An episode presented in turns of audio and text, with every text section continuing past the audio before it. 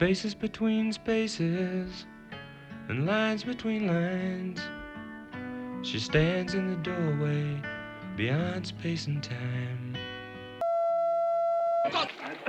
His body should hit right about in here.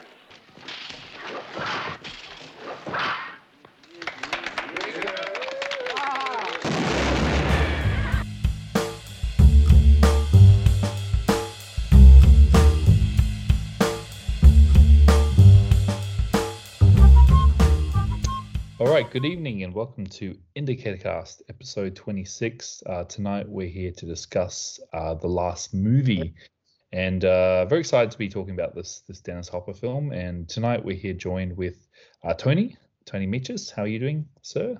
All right, thank you, John. How are you going in this lockdown week? Uh, yeah, doing okay, and and thankfully, um, you know, doing stuff like this, watching movies, is helping me take my mind off it. So, not bad. here.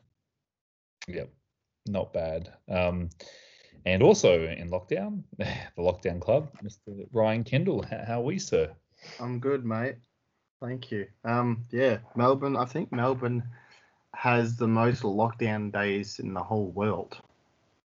Yep, I think you guys are, and and the some of the toughest restrictions. I think.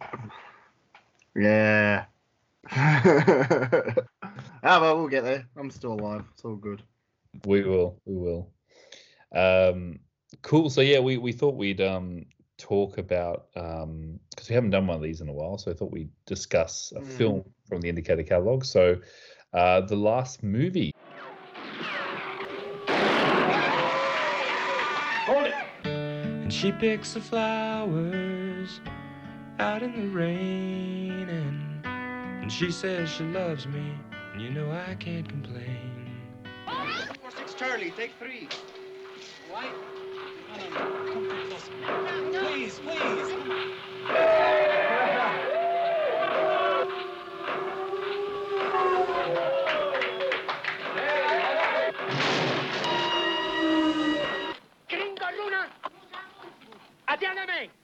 Venido aquí a robarse los set de nosotros. And uh, movies have bring here violence, and I don't like it.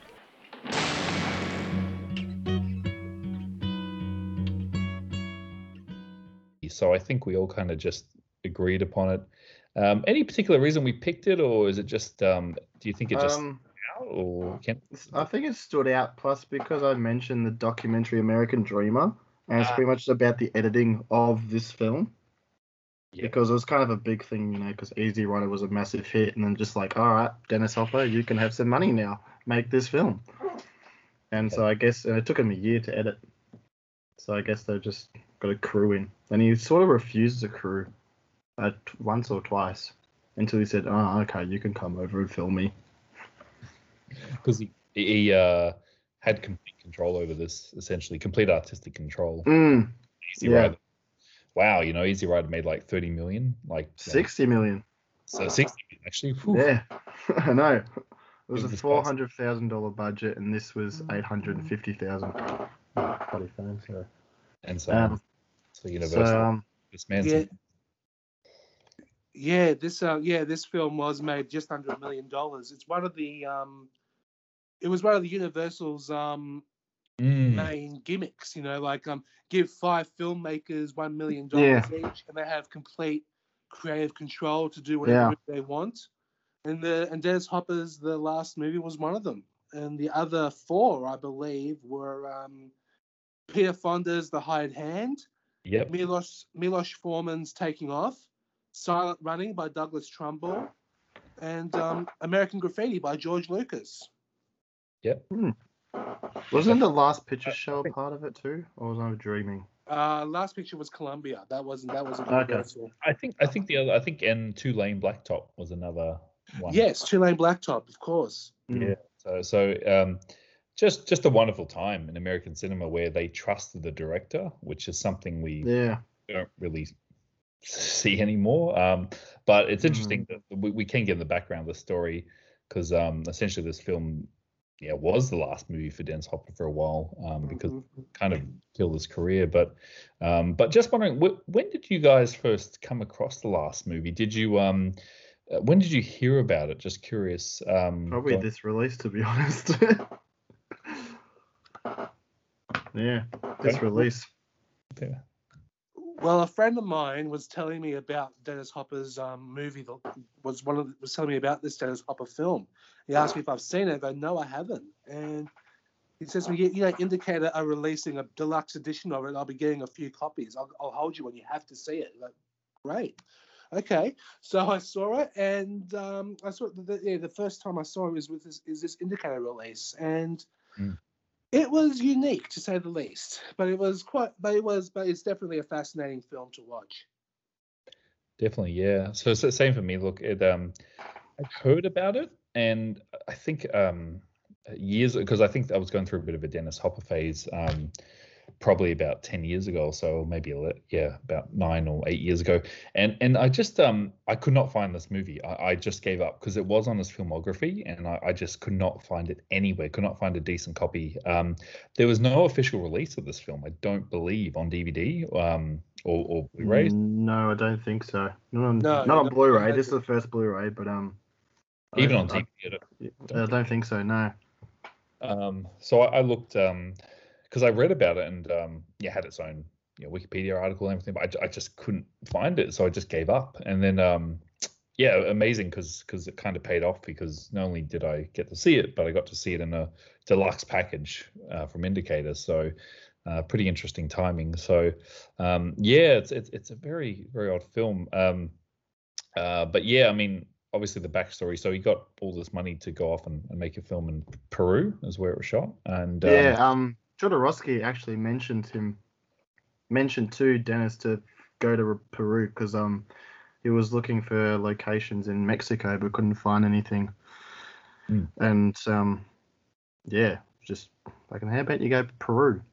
And it's really weird when I'm watching this film. I get like El Top El Topo vibes and the Mm. Last Picture Show vibes. Yeah, you do get those vibes, especially the El Topo ones. Absolutely. Mm. Yeah, yeah, there is there is a lot of similarities, especially with um, uh, Maria. She reminds me of the so the, the female one of the females in El Topo for some reason. Don't know Mm. why. Um, but She probably was. If this was uh, filmed in Peru, they probably got Peru actors. Um, same, same. It was El Topo was 1970. Yeah, nine, Was it- 969, 1970. Yeah, that's when it Yeah. was shot. Yeah. Yeah, so yeah, uh, probably Jodorowsky probably just like, yeah, go to Peru. Here's some people I know. Yada yada. yeah, go make it. And, exactly. but it's it's quite a fascinating production and um and yeah so he, he basically had a million to shoot the film and um and and apparently i know like there was a script but apparently dennis kind of just really worked without a script and a lot of it was improvised of the acting so you kind of kind of Yeah. see that like, He had um a treatment and a script and all that. I think the script was 119 pages. I've been reading the book. Um, the script was like the treatment was 90 pages, I think, and the script was 119. And yeah, there was a point in the book where it's like then it just didn't work off a script. I was like, yeah, fair think- enough. i think his producer or screenwriter was like giving him the script like just yeah hang on to the script you need the script like, Yeah, exactly. What's next? Like they've got no idea. So um but yeah so i mean it, it, it's an interesting film. Like i I mean how i mean how would you describe it? Like it, it's a bit of a there's a movie Oh. within a movie. I mean Yeah, it's it's what's the high concept. Uh, it's Yeah, I consider it a, a movie within a movie within a movie, but um, Mm, that's also I, I think um, Dennis Hopper's attempt to make a Jean-Luc Godard film. I think I believe because he said that himself at the um, video introduction, yes okay. and because He- it, it, like basically this is what he says: a film with a beginning, a middle, and an ending, but not in that particular order. Yeah, um, I remember that saying. Um, in the booklet on like page nine, there's a thing that Dennis Hopper's just like he talks about what the film's about a little bit in the blurb. It's called The Last Movie, and it's a story about America and how it's destroying itself. The hero is a stuntman in a lousy western. My character, Kansas, stays behind when the company leaves because he wants to settle down in a little adobe hut. but he's taken over by phony dreams of building a big tourist hotel, an airport, even of building a ski run where it never snows, of finding gold and making a million dollars. He's Mr. Middle America. He dreams of big cars, swimming pools, gorgeous girls. He's so innocent he doesn't realize he's living out a myth. Nailing, nailing himself to a cross of gold, but the Indians realize it. They build a camera out of junk and reenact the movie as a religious rite. To play the victim in the ceremony, they pick up the stuntman. The end is far out. Mm. That's pretty much the whole gist of the film and kind of what it's about. Because it is like ref- referencing the last movie. Because um, Alex Cox loves this film and he's like written a whole book about it. And he's pretty much saying that like the last movie and this film are almost the same because it's sort of like a loss of innocence or innocence disappearing in a way that the last movie everyone's like disbanding and the you know the years out school's finished we all have to be adults and this one dennis hopper like doesn't want to be an adult in a sense Mm. Mm. he just wants to live free and not even though he has all these big dreams he still wants that free um i guess hippie life That, that sums up really well. And I was about to say, like, the Hopper character is meant to, I guess, represent the white, the white man because he's he's not a like. I mean, he's not a he's not a good he's not a nice guy. Essentially, he's not a Mm. and he just very arrogant. He um. Uh, you know, drinks, invades the land, you know, takes the women, essentially, um, and, just kind of, uh, I think it was also saying just like the sort of rape and I think I've read I've read somewhere else it was kind of like the rape and pillage of just sorry colonialism where Mm. they just come in and uh, take over land. Essentially, these people's their town has been taken over by this this movie set. Essentially, they've just Mm. come in and taken over, and which which is interesting. So yeah, interesting about that. Um, but but I was going to say I really like the um the opening with the the actual the film like with Sam Fuller. That's pretty cool. Like, yeah That was um, awesome. I want it legitimate and different and better than it's ever been done. When I squeeze off a couple of shots at you, you take it, hit it, and hit it hard. I want balls when you die. All right, let's roll them. All right? Action. i know right and sam fuller's just like how do you want me to act it's like i don't teach you how to direct you direct your own film i'll direct my film and then sam fuller's like all right i'll just do my own thing then Yeah, like with um. Oh, sorry. Go ahead, John. I'll just say, yeah, the, the, the actual movie, like within the movie, is really cool. But um, go ahead, Tony. Sorry. Uh, what I was going to say was that um, with um Dennis Hopper's fascination with the with the Peruvian natives, you know, reenacting the movie is because um, it, a similar incident happened with him when he was doing a movie called um, yeah what was it, It was- called again? it was a western film Yeah, Um, West. Oh, the Sons of Katie Elder. yeah And um, yeah, after the movie was over, the the na- the local the indigenous natives in that area were were make were enacting a, were reenacting a, a movie Mm. movie ritual, which is basically what the, what you see in the in the movie, the last movie, is what really happened when they were making the Sons of Katie Elder. The, like them, the the natives made cameras out of sticks. And yeah they they just became fascinated with it didn't they yeah, they did. It, it, yeah they just like reenacted things like oh that looks cool Mm, but instead, but they don't understand that the violence, they like, like they they, they actually really punch somebody, but they, but but they don't know movie punching. They don't you don't punch anyone in real life, but um, they actually tend to do real violence, which was actually quite disturbing at times. They, they get carried away. Yeah, Yeah, they do. They do.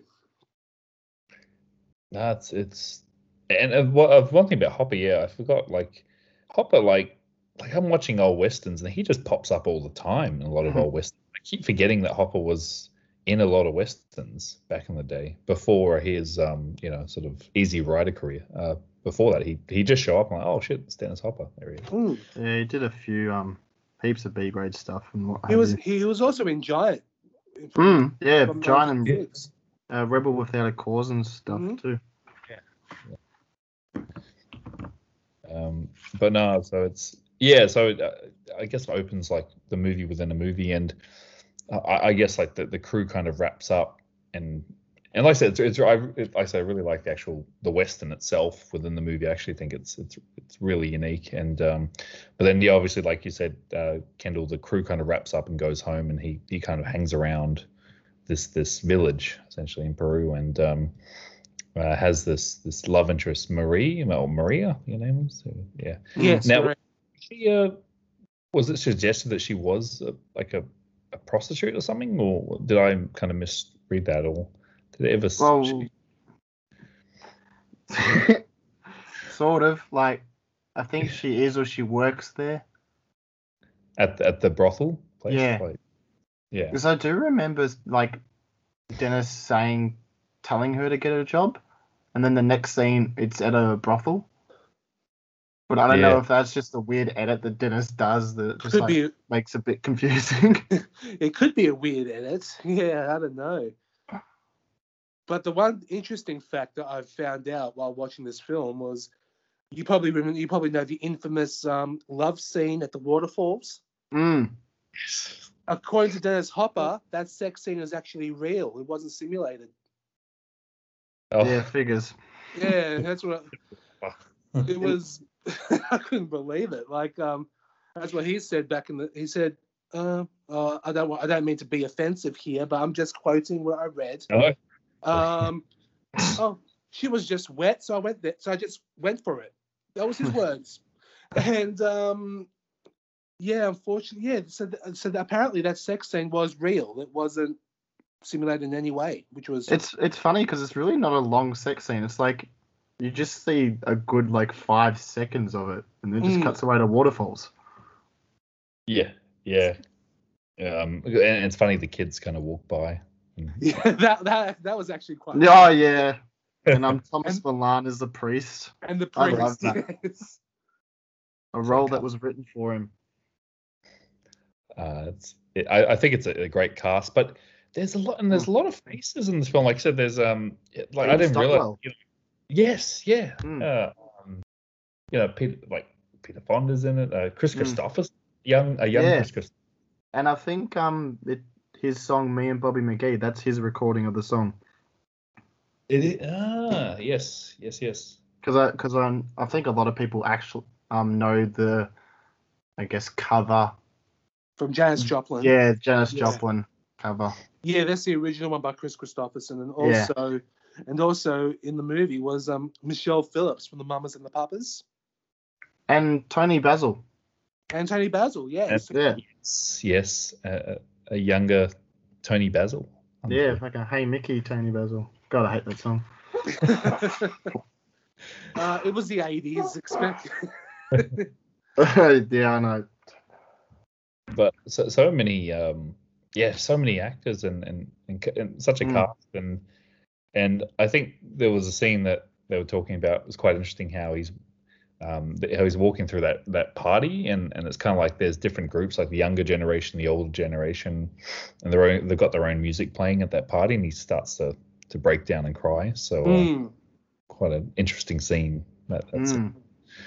but yeah, so then the film just kind of like goes off and it's and it kind of just drifts along like like and, and you were mentioning um earlier that the editing like um uh like like Tony like the editing itself is it's quite unusual like it's very unorthodox the editing and I think it's like I said it is a, a bit ahead of its time like I didn't know many films at the time but but I think Tony like you were saying kind of Godard style like Yeah.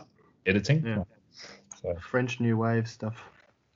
very experimental definitely Was it um Jodorowsky actually did um a cut uh, of the of the film as well, but um Dennis is like, I like your artistic approach, but we won't use it.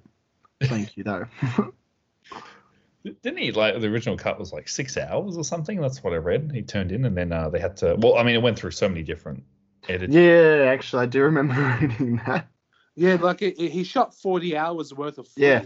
So um, to Jeez. cut it down to the, to its current one hour and 48 minutes, it must have been. It took it, as you said, Kendall. It took over an hour, over a year to edit. So wow, Yeah, exactly. crazy. Yeah, it's insane because um because apparently the original cut was a, a more straightforward narrated like narrative apparently, and then um then obviously he had opinions and influences kind of make it more disjointed. So the, the film is disjointed, but it, does have a flow, and and it's I think it's a real love it or hate it type film. If you can get into the style and the the feeling of it, you'll you'll definitely enjoy it. But um, some people it might just be a bit too jarring the the constant edits and really um, yeah, like I said, experimental editing. Definitely. Yeah. Like only one director that I can think of that does this type of experimental editing. Sorry, now is Terrence Malick. Yeah, He's like especially with um the Tree of Life and um Thin Red Line. Thin Red Line. He doesn't care about anyone's acting.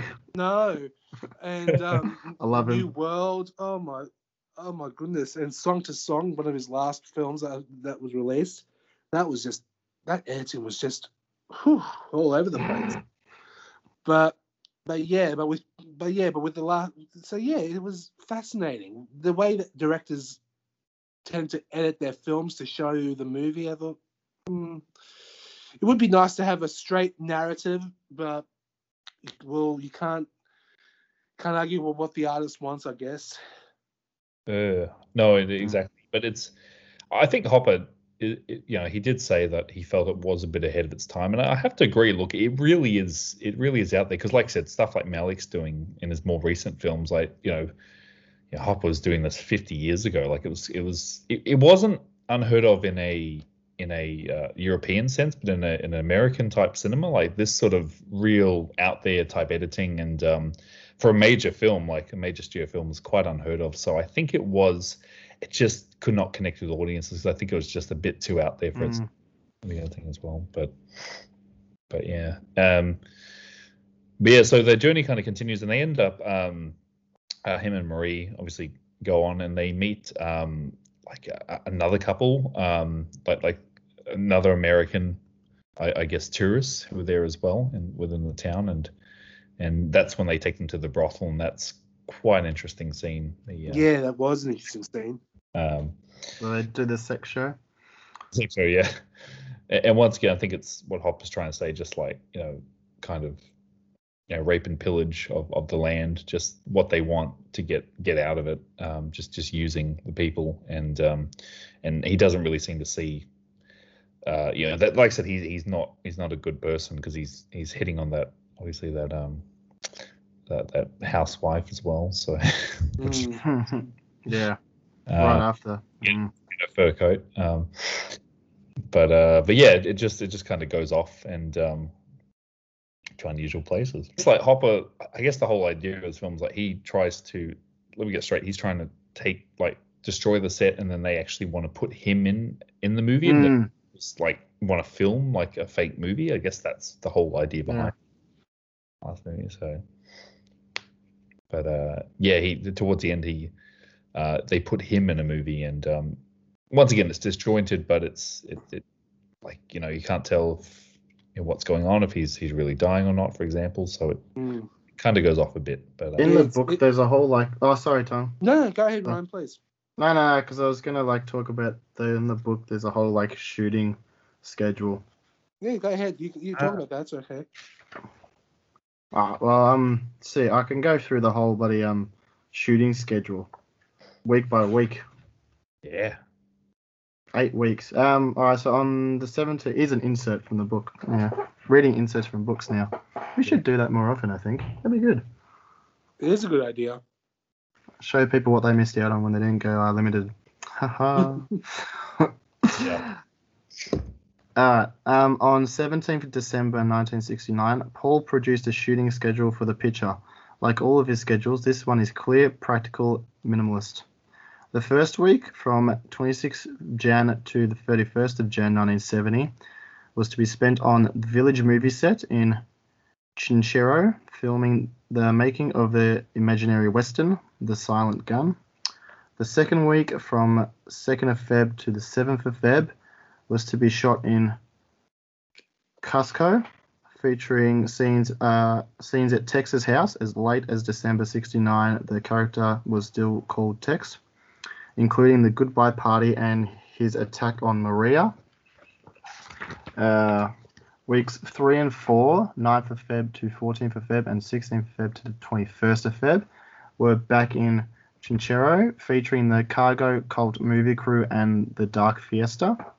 Week 5, uh, 23rd of Feb to 28th of Feb, covered incidental scenes including the river waterfall and Maria's parents' house. Most of this material was not used in the film.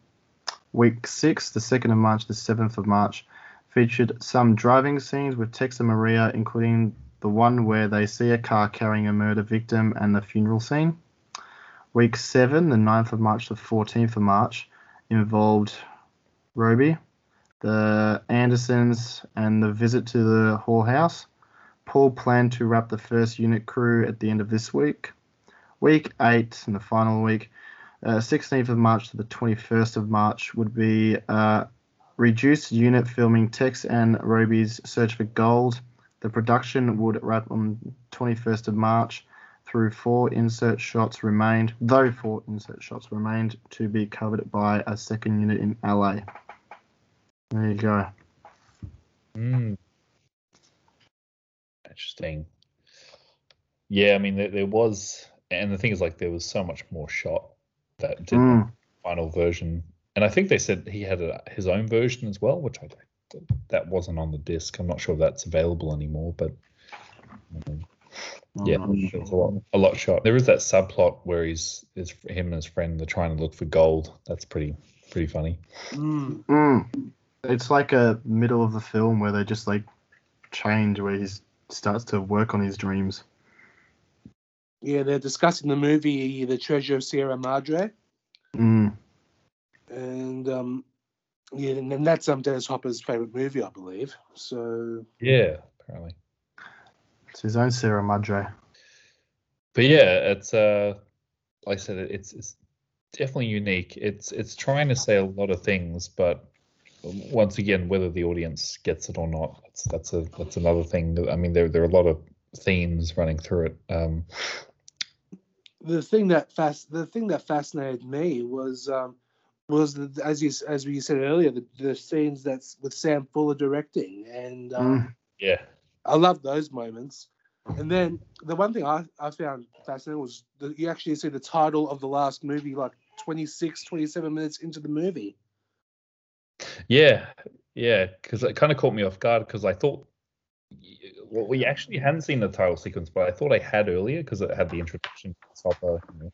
and uh, yeah, Yes. movie starts after yeah 20 minutes or so you know, uh, and and there's a whole bunch of different sort of things he did once again going back to the editing like in um there's obviously that that missing scene which is quite infamous Yeah, scene missing. Yes. scene missing yeah and uh, so much so that um yeah uh, Alex Cox decided to name the documentary uh, you know scene missing based after it because of that, that missing scene. So yeah he, he does a lot a lot with it. Um but but yes it's uh yeah, there is there is a lot to it but um I guess it gets more wild towards the end of it when like I said once again the, the, the movie is being shot I can I'm I'll- trying to think because it was I, I was um he's talked about it in American Dreamer. and I'm like, God, what did he say? Try and remember. Oh well. because because American Dreamer that was also hard to see for a while too that documentary which um It was. It was. A lot of this stuff was just like hidden away, essentially, until the late '80s. Listen, um, and then I think they started showing it as a double bill. Yeah. because it, it was essentially buried um I mean Yeah.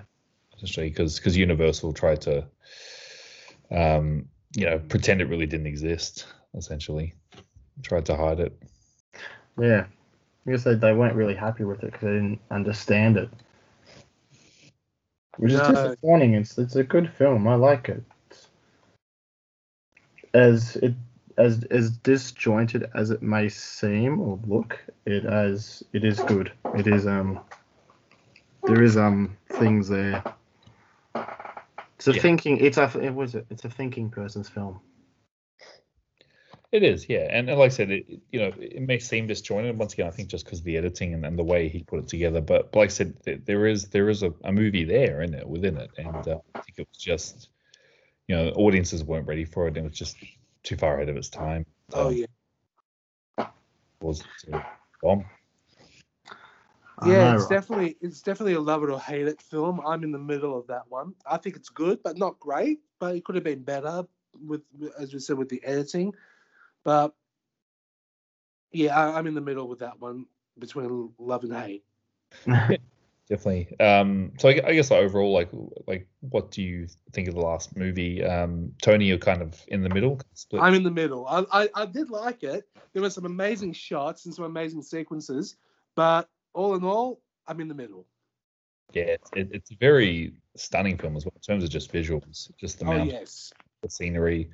And I think that's what they said about Dennis Hopper. Like he should he should have been a painter because he was very uh, particular about the way he shot things, like an artist. So he, you know, Mm. some of the shots do look like paintings. Like it's it's kind of you know, it, you know Barry Lyndon style. Very very nice. Use of Mm.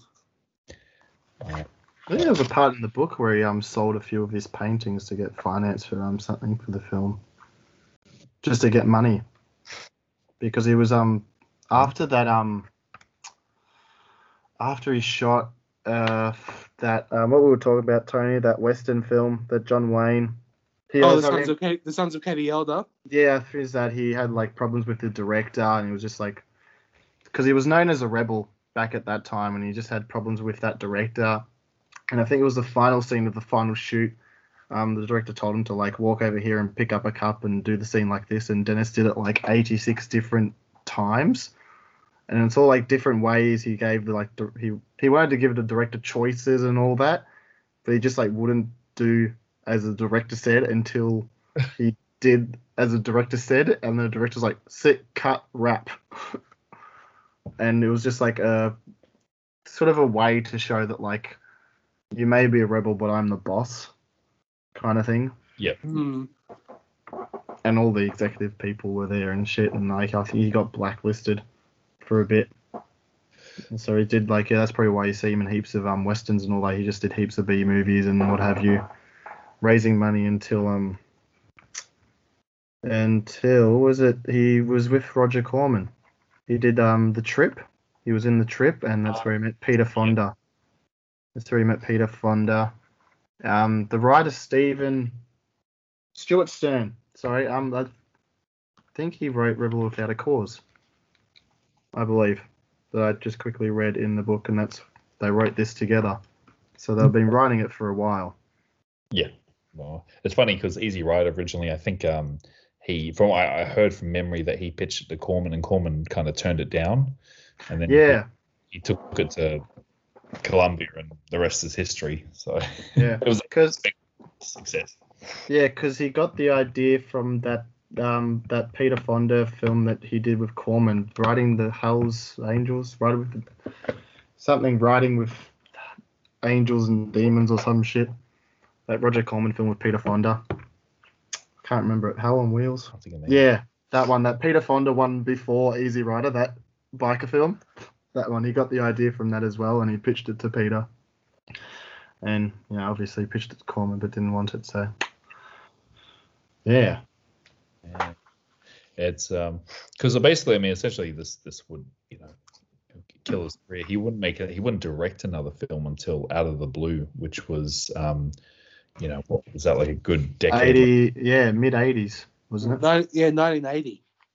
Okay, nineteen eighty.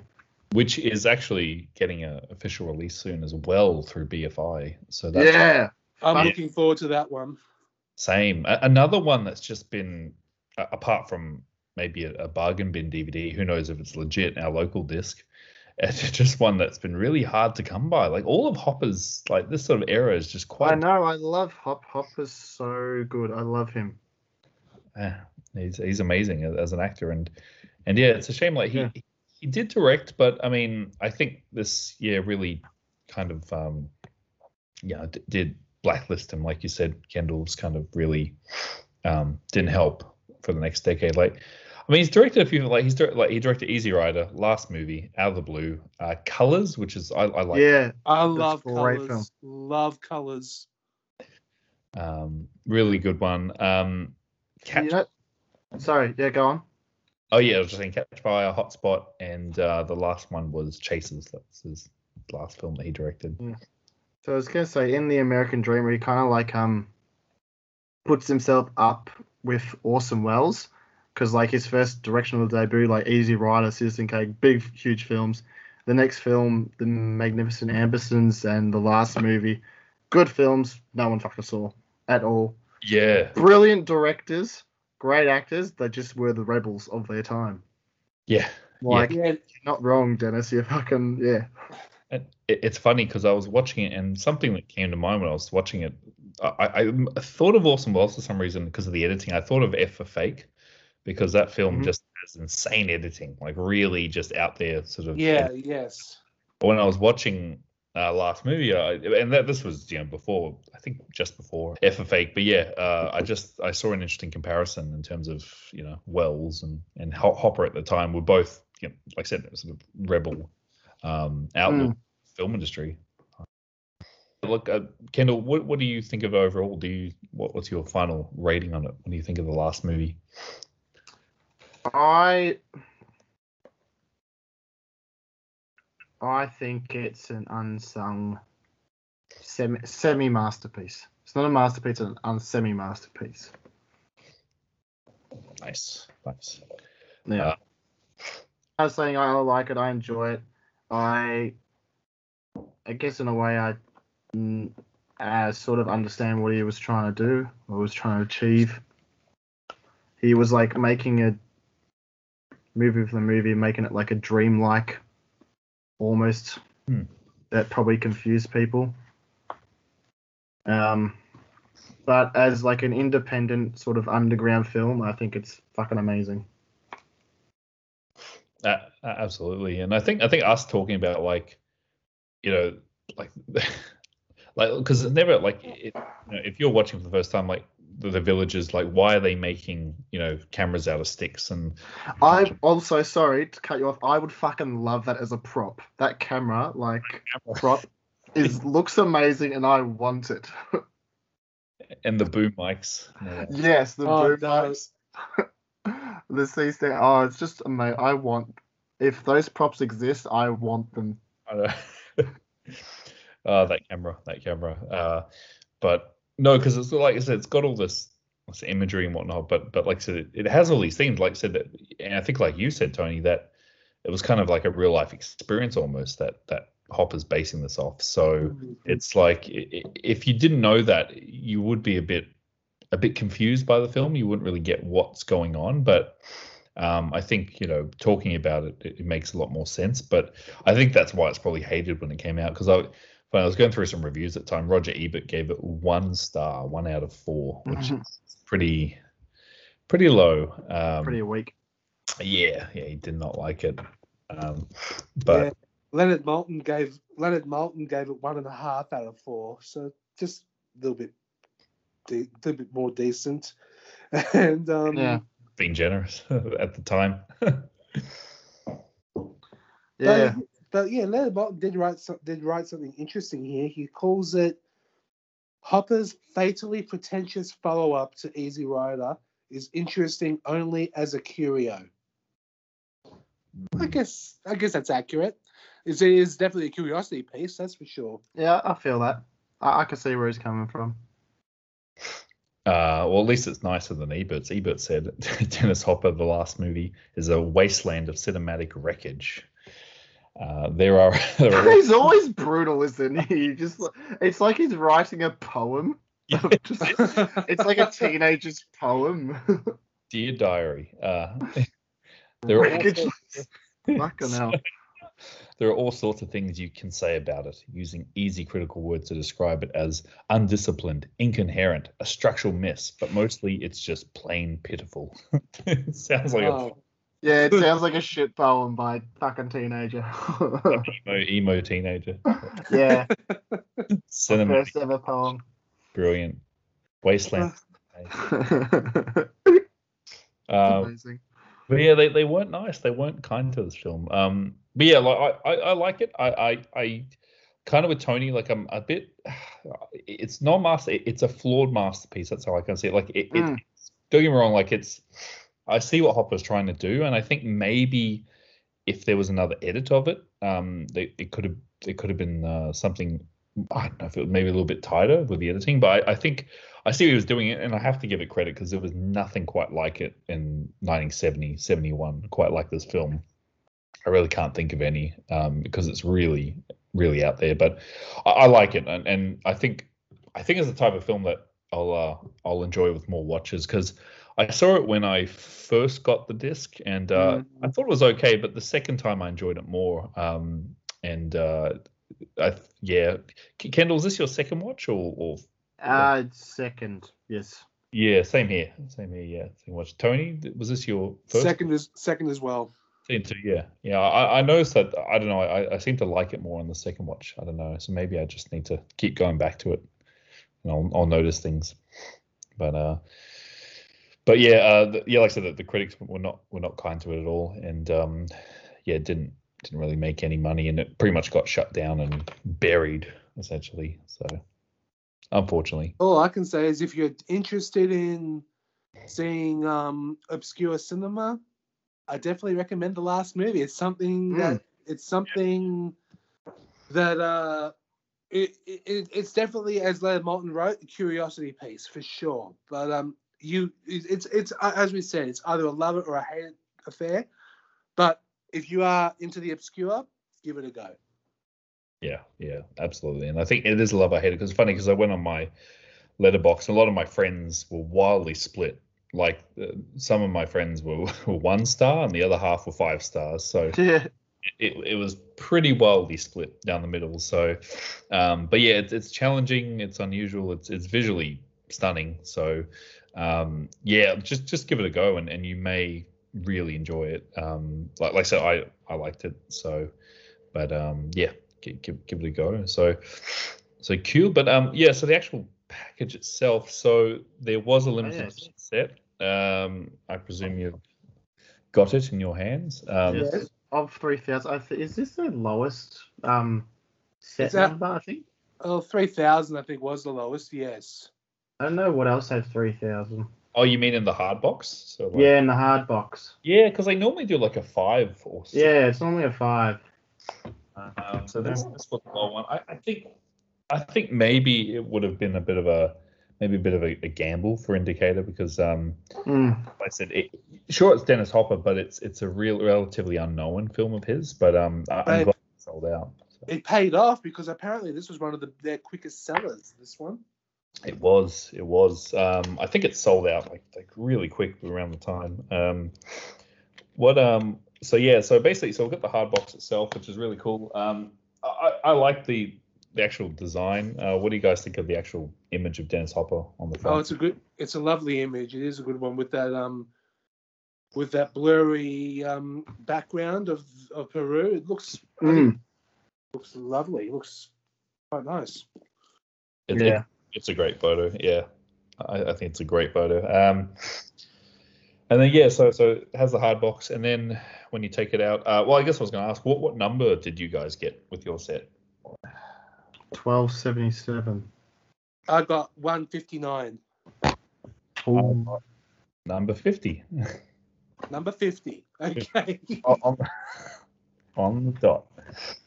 Uh, number 50. Uh, so, uh, so yeah, so it's, um, and then obviously you take it out and you have uh, the case itself, and there's another poster, and, and Kendall, there's that camera on the, on the, Yeah, on the flip side of oh yeah, and the poster too. Yeah, I like the poster because it's like both artworks. The yes, film, yeah, it's nice. because, um, because you've got the other side, which is on the outside of the box, which Dennis Hopper, Dennis Hopper but obviously I, I presume that's an original poster art underneath with the camera. So, um, yeah, that is the original poster art.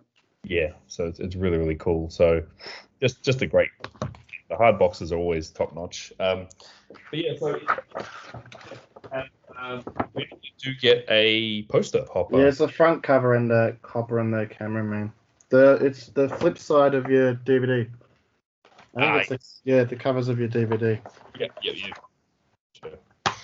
Or Uh, disc, whatever you want to call it. also comes with a with a book and that's what i like about the hard boxes the books um but Kendall, you've been digging into this book um maybe you could tell us a bit about the book like i kind i guess you went through some of the It is grim. I think it's mostly written by Alex Cox, who on the disc there's a documentary. What's it called? Scene missing. Uh, a documentary directed by Alex Cox on the making of the last movie. So he, Alex is a real big fan of this film, for sure.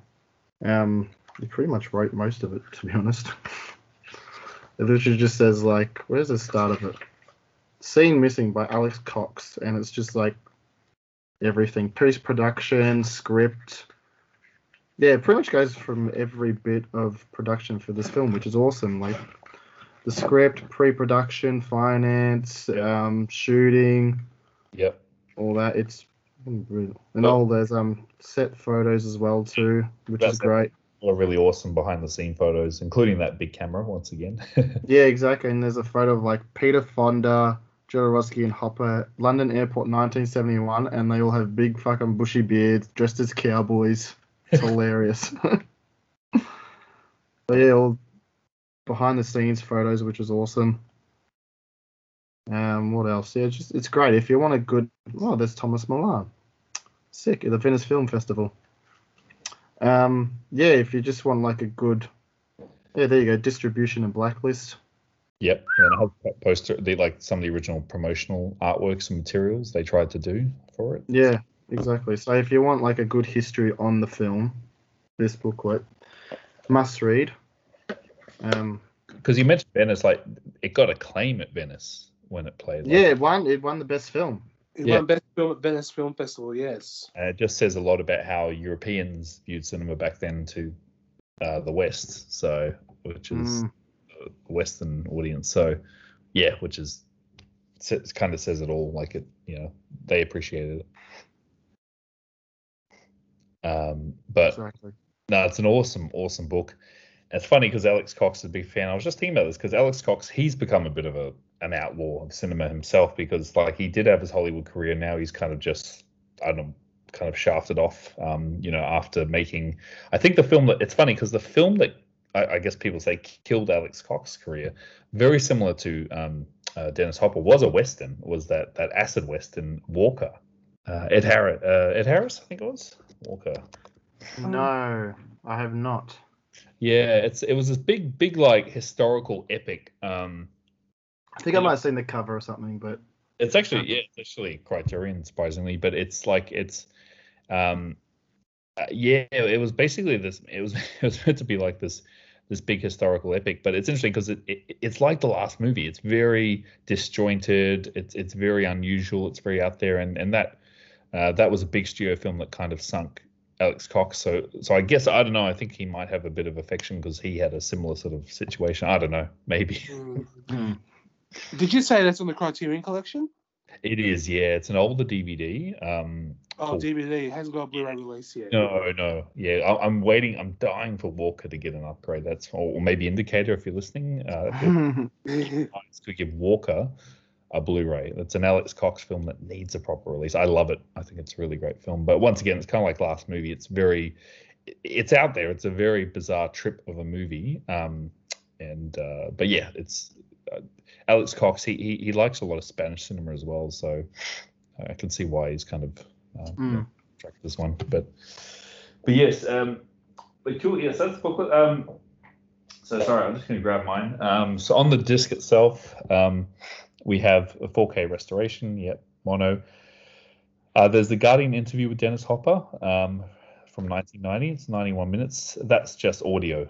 Um, Yeah, it's it's. I I heard it. It's the um. It, it's it's it's it's the audio it goes. It plays through through the movie, and it was quite a fascinating interview. They they just talked about the um about his career, and they talk about the last movie and how crazy it was with the with the um with the shooting and the editing and the release from Universal. It just it was it was it was good listening to this to those stories with Yeah. um with what's his name Derek Malcolm. Yes. Excellent. Yeah, I had a bit of a listen while I was doing a bit of tidying up. I had it listening in the background, so it, it was a great com. It was a a really good um good conversation. Um, so now that, that that's a great extra. Um, obviously the other extra is the Dennis Hopper video introduction. Um, uh, it, it's only two minutes. Uh, uh, uh, presume you guys saw that very quickly. Yeah. Introduce it. Um, it seemed like because what, what I was reading, it seems like he was this this was meant to get like a release like years ago, and that's why he did the intro because I think they were meant to do a release but never came out. But um, because it, it definitely is an old introduction. The way you described it, it kind of sums it up. Um, but yes, Yeah, the video introduction from 2007. Ah, 2007. Yep. Oh, yeah, it says it right there. 2007. Yep. Yep. Two minutes. Um, then obviously the big extra is Scene Missing, which is a great 50 minute documentary by Alex Cox. Um, it pretty much, I think he tracked down everyone that was involved who's still alive, like uh, the screenwriters, producers, uh, actors.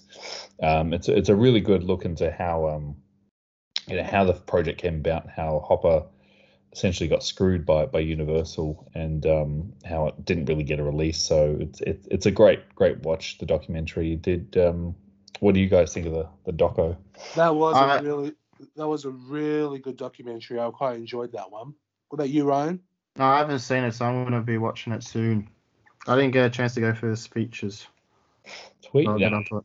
it's good. Yeah, yeah. So definitely definitely give it a watch. Um, uh, yeah, there's postcards from Peru. Um, actually, that was interesting. They actually went and interviewed a lot of the uh, Peruvian cast on set. So, um, and it shows some of the locations. So that's pretty cool extra. Um, eight millimeter on set footage. They actually, you know, actually had um, material that was shot on set uh, by the actors. And um, there's a Dick Cavett show interview, which is seven minutes. Um, Dick Cavett, um, he's a interesting chap with a dry sense of humor. He's on it. Mhm. Um, gets uh, turns into Freddy Krueger on uh, Elm Street Three. Ah, yes.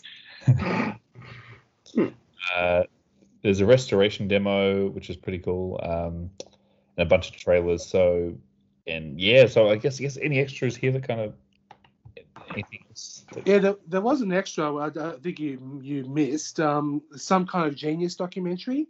Oh yeah, It's a 1986 30 minute documentary from Paul Joyce. That was a that was a I quite liked that one. An interview with um with Hopper talking about his career from the 50s to 1980 when was when out of the blue. That was the last thing that was mentioned. And they talked about Night Tide. They talked about uh, the uh, Sons of Katie Elder, and of course Easy Rider and the last movie. So that yeah, I quite enjoyed that um interview. yes, I completely forgot about that. Yes, that's a great extra. So you're saying that um, there's a documentary called Along for the Ride about Dennis Hopper too, which is an hour and a half, which I came out like 2016 that I really want to see, and I'm sad that I missed. I want to see it too. Um, it- it's it's funny because you just mentioned it. This is our second Hopper discussion after Night Tide. This is our second o- o- on the cast, Yeah, it is. so that's kind of funny. Um, along for the ride, yeah, interesting. I I didn't see this this doco. I, I really want to see it now. Mm. I still have to see the Hal Ashby doco because I just love Hal Ashby, and it's just called Hal. Yeah, I haven't Came- seen I haven't seen it yet. That one, well, I want to though. Came out two years ago, I think, two three years ago. Mm. I want to see that too. And I think I how don't know where it is on, where I can see it. I, Yeah, I know it came out because how I think all other directors like like Hal was kind of like Hopper. Like you know, he was a hippie. Um, you know, made great films. They, they sort of had a that. It was just like just an amazing time for for cinema. That the seventies, just incredible. Sure yeah, was. I know. Beautiful time. I still have to see the bloody doco on fucking um Dick Miller as well. Yes, I really want to see that because he that guy. Yeah, oh, he, was He, in, he's that man's perfect. Oh, Dick Miller, he's awesome. he was in he was in like everything. Dick Miller. Oh yeah, yeah. You Sure. don't know me, but you love me. Like, you know what's funny though? When I used to watch, when I saw Joe Dante's movies, and then um, because he's in every single Joe Dante film, and Yeah. whenever I see whenever I see um, Dick Miller on screen, I said, "Oh look, there's the there's the Joe Dante guy." He's every sing- every single movie without fail, even up to his last one. Um, what's it called? Um, burying Uh-huh. my ex. Oh, Barry ex. yeah. yeah, Dick Miller was in that too. I couldn't believe it. That, that That's great. surprised me. I know. Actually, I recently um rewatched Small Soldiers, and I'm like, yay, Dick. I love that film. Oh yeah, yeah. That, that's that's a great Dante one. Saw that when I was young. Mm. It's a good one.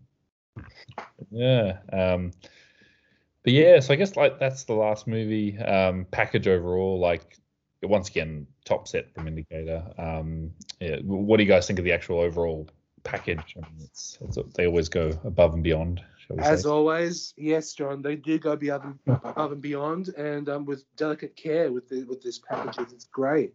I, I love it. I like the photo that they use for it, and that goes all around because it's a nice, like, calm pastelish kind of color. Just very calming to like look at the Yeah. blurred scenery. So I'm like, oh, I, I love that. Yeah, I love the cover. Like I said, I, uh, the and and that once again, that's what I love about Indicator is that these hard boxes you can take the paper sleeve off and you just have a piece of art. Like you don't need to, you know, there's no no there's no text, there's no font. It's just mm, photo. So yeah, no, it's a great it's a great design and it goes all the way around. Um, no, very very cool set. So yeah, amazing. Um, but yeah, look, um, it is out of print. Um, the limited one. There is a standard edition. So sorry, we've been talking up the limited one so much, but you can get standard set. Um, I think I'm presuming it's as always pretty much the same, just just minus the packaging. I'm Yeah, guessing. yeah. same content except the book and the poster, of course, and the packaging is just a regular Blu-ray cover. Yes, gotcha. Well, if you if you uh, you can obviously still get that release. It's still available. Um, and uh, yeah, the limited set you will have to hunt down if, if you are after it. But uh, yeah, just just a you know great package, great. And, and I was going to ask about about the um the actual transfer itself. It it's looked pretty stunning. The restoration, like the actual like like I said, the scenery looks pretty incredible with that. It looked Yeah. beautiful. It looked really beautiful, and especially after watching that movie and then seeing the restoration demonstration feature. Yeah. That wow, it was impressive. and uh, it, it was only available like on low quality like tape bootlegs for years and to see at a day so yeah unbelievable cool well, i guess that's it um all right. Well i guess we'll uh, see you all then. Thank you for listening to this episode and uh, we will be back soon with a very exciting episode. Mm, hmm i think everyone may know what that is because i have Looking looking forward to it. Yes, it's going to be a big one. So uh, yeah, we're we're just going to plan that one out, and uh, we're going to have uh, yes, we, we won't spoil it, but it's been hinted on the group what it is the next episode, but it's going to be this one in just before um before the the big episode. So we'll I'll get this up before so um before we we do the the main event in a week's time. So cool, cool. Beautiful. Cool. All right, I guess that's it. Uh, I guess we'll see you all then, and uh, yeah, thank you for listening. Yes, thank you for listening. Thank you. See you guys. See ya.